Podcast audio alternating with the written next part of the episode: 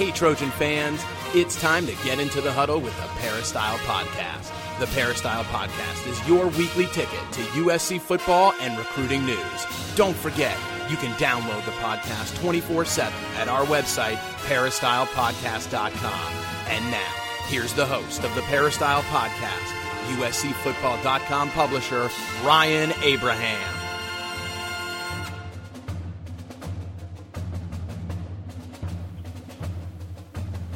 Hey, Trojan fans, welcome to a special midweek edition of the Peristyle Podcast with USC head coach Steve Sarkisian joining us.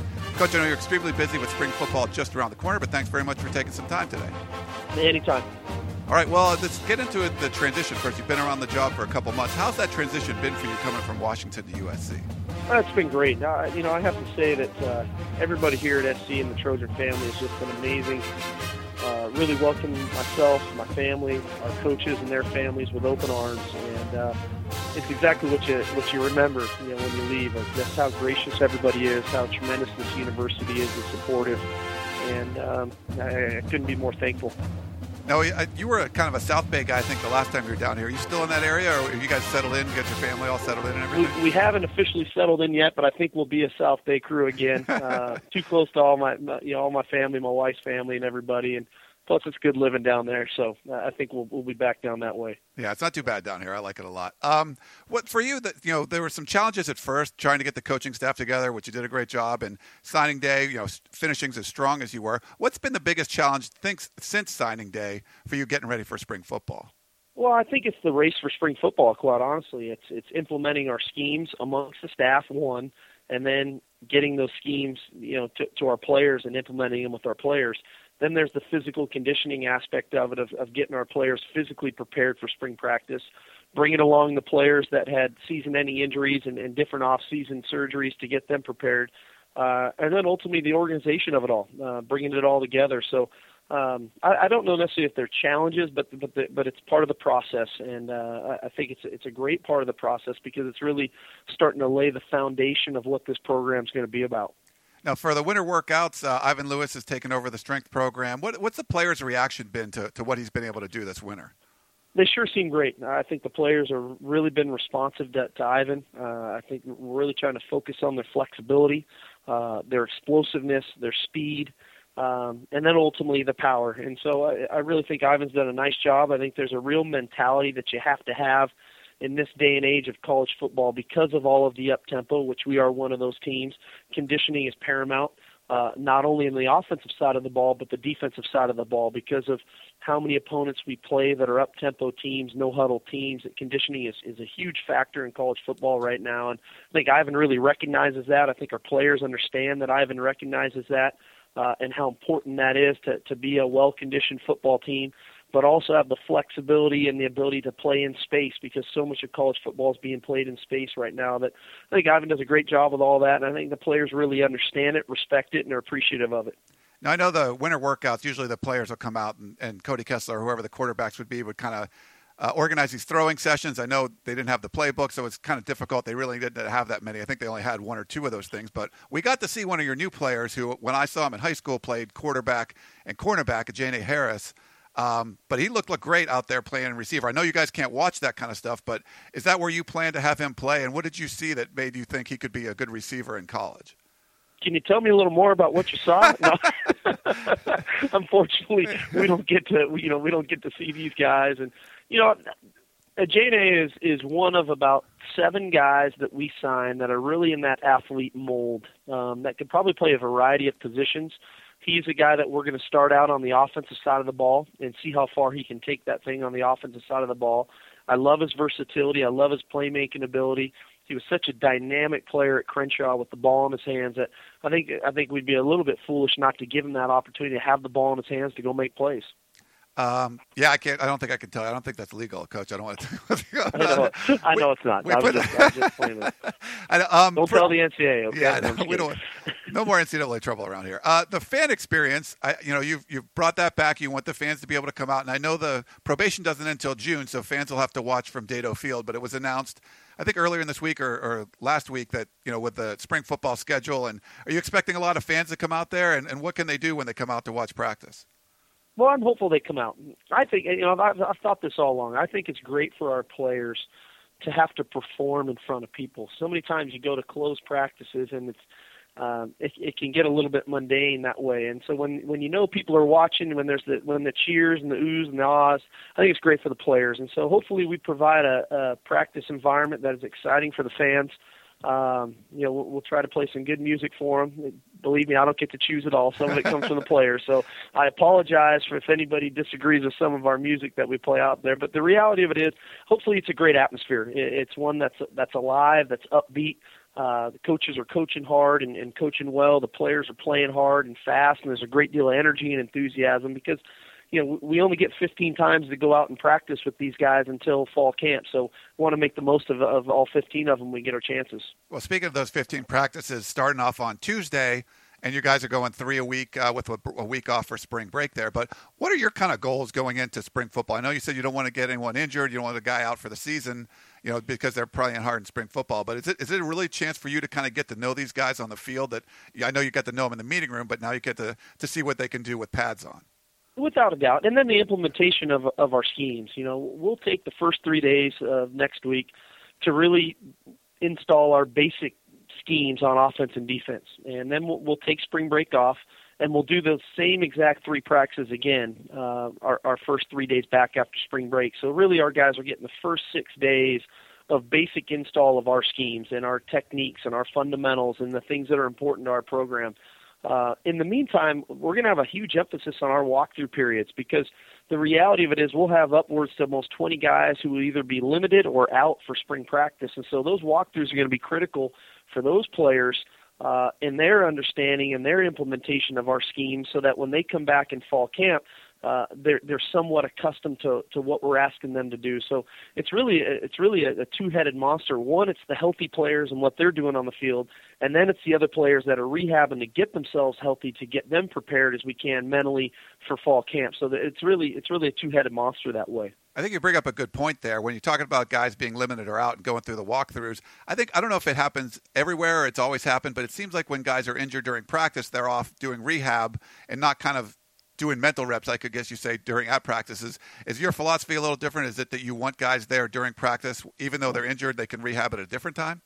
Yeah, much different. I, I think there's going to be periods in practice that will be designated for those guys that are doing rehab to go do their rehab when they're teaching periods, when there's periods where we're really teaching, we've slowed everything down, there's a great deal of communication. Every one of those players is going to be involved in those periods, and so I think that that part's really important that they that we keep those players engaged, that we keep them focused, that we keep them part of the practice, so that they feel part of everything that's going on, and also for them that, that they're competing to learn to get better and better and better.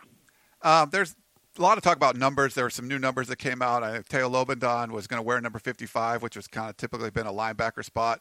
There's people talking about Adoree Jackson maybe wearing number five. Any thoughts on, you know, do you have any input on what these numbers are? And is that something that's important to you, some of the traditional numbers at USC? No, I, I do have input on all of them, and I, and I really have a great deal of respect for all the traditional numbers. I think the reality of it is the numbers the numbers that guys wear become great numbers when they play really good quite honestly. And that's when people uh, you know love the number for what the number stands for. It's because the guy played well. And I think that we've got some numbers that have been retired here for for all the right reasons and Heisman's and all those things. We have other numbers that are are worn by guys that that feel like they're deserving of that spot. The reality of it is I want all our guys to play great. I want all of our numbers to be cherished. And and when that happens that means we're playing really good football Makes sense. All right. Um, one of the we looked at the roster when it came out this week for the spring uh, the spring media guide came out this week. Uh, one player that was missing was Cyrus Hobbi. So maybe you can kind of give an update on the offensive lineman that no longer is on the team. Yeah, Cyrus is retired from football, um, just from a variety of, of medical issues. Uh, he's still going to be part of the program. Um, he's going to help us this spring. He'll, he'll be on the field working with us, working with the guys, uh, and hopefully we can keep him around the program this fall as he earns his degree. So um, he, he won't be with us. It's unfortunate because I think he potentially could have had an opportunity or to really earn some some valuable playing time. But um, our bodies are made at some point to break down, and, and his just isn't cooperating enough with them to to participate. But he is going to be here uh, with the with the football team, which I think is good for him.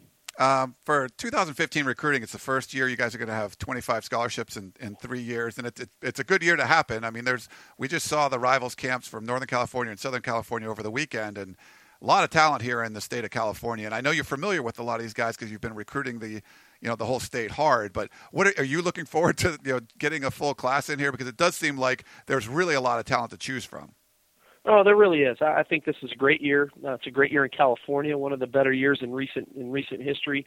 Um, I think for us, the, the exciting part is that we get to sign a complete class, and the numbers are the numbers. But when you start to divvy up those numbers at the variety of positions and the needs on our roster, uh, I think it's it's good for us that we're really going to get to recruit a complete class, a really complete offensive side of the football class, a defensive side of the football, and then potentially on special teams. So when you have those numbers, it, it allows for some versatility. It allows for some flexibility to to spread those numbers across the board and really start to develop and build the depth on our roster that I think is needed for longevity. It, it, you know, it's easy to be good for one year, but we, we want to be good for a long, long time, and to do that you have to develop that depth, and that starts in recruiting. And I really believe that that starts this year for us. Uh, well, we had a few questions, Coach, from the Peristyle, which is our kind of our crazy message board. Uh, you got it. You got it. well, throw, throw, uh, there's a lot of people asking about the physicality of practice, uh, from the difference between spring and fall practice. I know they there's a lot of criticism on how physical practice should be, but they want to know kind of what your philosophy was going to be for spring and for fall. Well, I think there's a fine line. There's there's a great deal of balance, and it's about seeing your team, understanding your team, learning your team uh, that that the team understands the varying differences in the tempos that we have in each portion of practice. Not every portion of practice is going to be live tackle to the ground. There's going to be other tempos where it'll be wrap up. There'll be other tempos that'll be tag off where you're just touching the player and allowing him to run. Um, so I think that that's key for our players to understand the varying tempos at which we're operating at. Uh, but but quite honestly, for us, it's about being smart. It's about every day that we go to individual, our defensive players are working on tackling, whether it's with with uh, bags and dummies or whether it's against the, physically against another person so that ultimately that those techniques and fundamentals are taught the right way. Uh, you can learn to tackle really, really well and not have to do it every single day in practice against the offense. You can do it in your individual drills. You can do it as a defense, and I think that that's going to be the big focus for us, as well as on the offensive line. Our ability to to, to get low on guys, to cut guys down on the backside, which is a big component of our offense. So there's a lot of the the the, the techniques that are needed need to be taught first before we just go out and start beating each other up, which is which is not the goal. The goal is to be a really technically and fundamentally sound football team, and that's what we'll start to teach come next Tuesday. Uh, there's also several questions on the quarterback position, the competition, and when you, if you had any plans when you knew you were going to name a starter. Well, th- there won't be a deadline. Um, I think, unfortunately, in the way the way we are in human nature is when you place a deadline on something, we wait to the deadline to make a decision. We'll make a decision on the quarterback on the quarterback position when it feels right. When it feels right to me, uh, when when I convey it to the staff and the staff gives me their response and what they think about it, and we'll move forward. Uh, I'm hopeful, and I would expect that that'll come at some point in the spring. Um, if it doesn't, it doesn't. But I would imagine that it'll happen at some point this spring. Um, question from I think it's for Silva. These are all their usernames on the on the Peristyle. But he was like, sure. "What's your what's your strategy going going to be as far as the talent and, and the timeshare of the ball at running back position?" Well, it's, it's a unique one. We've got four really talented guys. Um, Justin Davis will be will be out this spring, so we won't have the luxury of, of handing him the ball. But we do have Buck, uh, Buck Allen. We have Ty Isaac. We will have Tre Madden. Um, three really talented backs. So um, the reality of it is we're going to try to learn the things that they do well and then continue to try to build upon the things that they do well and then the areas of, of their game that we think they can improve upon is working with them this spring to improve upon that uh, ultimately it's a great luxury to have it's it's an awesome position to be in for us uh, that we have four guys that can run the football the, the way they can, not to mention what Soma can do when he's carrying the ball. So it's a great luxury to have.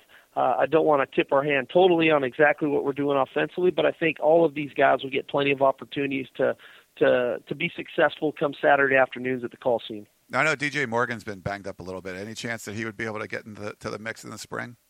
Uh, he's going to be he's going to be uh, out this spring. Uh, DJ is doing a really nice job of, of rehabbing to get himself prepared for fall camp. I know he's in a he's in a really serious mindset. I like the mindset that he's in. He seems really focused on getting back on the field, and uh, I know DJ well. I recruited him coming out of high school. I think he's an extremely talented guy, uh, and we're hopeful we get him back in the fold as well. Uh, JB Wilson had a question. How much are the numbers on defense going to dictate your strategy on offense? Well, you know, the reality of it is, I think that our defense is is a very talented group. I think that the the addition of now that Delvon Simmons can play this year, uh, Kenny Bigelow is is you know he's he's done with his redshirt year. The addition of Claude Pelon, you know, although we lost George Uko, we added three defensive linemen that can really rotate in, that are big bodies, the, the body types that we're looking for. I like the depth at linebacker. Um, and I think with the addition of some of the guys that we signed in the spring, that we've got good depth in the defensive backfield as well. So I, I don't feel as bad about just sheer numbers on defense. I think it's a talented group. I think it's a group that's probably going to be the strength of our team early on, and uh, that, that's a that's a great place to start. Really good football teams have good defenses, and I think we'll have a great one. Uh, KS Davis, he said USC hasn't won a game when trailing at halftime over the last four seasons. I don't know if you know that, Coach. Um, but do you I have did any, not know that. Yeah. What's your philosophy on halftime adjustments? Well, we pride ourselves on it. Um, last season of the of the 12 games, I was the head coach at the University of Washington. 11 of the 12 games that we came out of halftime, we scored a touchdown on our first drive in the second half. Uh, the one game that we didn't, uh, quite, you know, ironically, was Idaho State, and I think we were up 49 to nothing or something. So the, the the reality of it is, uh, you know, our staff. I have a great deal of uh, respect for our staff and the work that they do. Um, in game, the in game adjustments, the ability to come in at halftime um, and and put a plan together for our guys that they can understand and go out and really execute at a high level. So uh, we we put a lot of emphasis on on halftime adjustments, and um, I think that we'll continue to do that here. You know, I think that our guys will go out and play great football in the second half. All right, we got two more quick ones if you have a couple minutes left. Yeah, you got it. Okay, got uh, eight three wants to know what Soma Vainuku's and Jahleel Pinner's job description is going to be. Well, they're they're they're fullbacks in, in our system. Um, what we've done a, a little bit different. Our fullbacks um, really are are in the same family as our tight ends, essentially, in that we do a lot of two tights formations or a tight end and a fullback type stuff. And so that that fullback position um, we, we lump them together in a sense that they meet together. So they meet with the tight ends because a lot of their techniques, a lot of their fundamentals uh, are very similar to what the tight end does.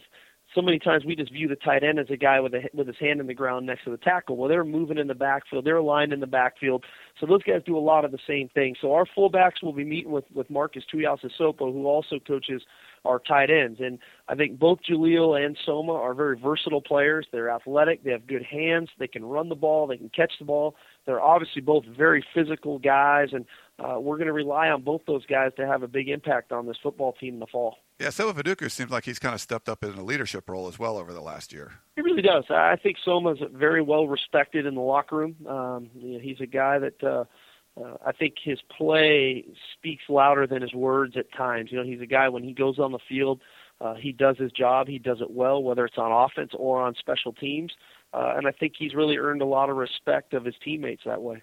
And last one, Central Valley Trojan. He's probably very concerned about the Fresno State game being from the Central Valley, but uh, he says it's beginning to appear that our hopes for 2014 are going to revo- uh, are going to revolve around the competency of our offensive line. Do we have the bodies to make this a competitive unit? Well, I, I think we do. Uh, I think that uh, you know we've got some nice leadership when you think about Chad Wheeler coming back, Max Tuerk coming back. Uh, obviously, uh, we need to get Aundrey Walker healthy. Uh, the development of some of our younger players, the Khaliel Rodgers of the world. Um, you know, Toa Lobendahn's already on campus. Damien Mama getting here, Viane, all these guys. So I think that we'll have the depth in place. It's about it's about getting the continuity right. It's about understanding our schemes, uh, developing the, the techniques and the fundamentals needed uh, to be successful when, when we get on the football field come August. And so uh, I think Tim Drevno is an excellent offensive line coach. He's a guy that I've had a great deal of respect for for the last 10 years as he's worked his way through the profession. And I think that we're really going to reap the benefits of having Tim on staff with us. All right. Well, Coach, I know you have, you're real busy getting ready for spring football, so thanks for taking a few minutes out of your day to give the fans a little preview of what they can expect coming on Tuesday. All right, Ryan. Anytime, buddy. Thanks a lot. Fight right. on. See you. Thank you, Coach, and everyone else. Thank you very much for tuning in to the Peristyle podcast. Back to our regular show times on Monday. We just wanted to give you a special Peristyle podcast this week with USC head coach Steve Sarkisian.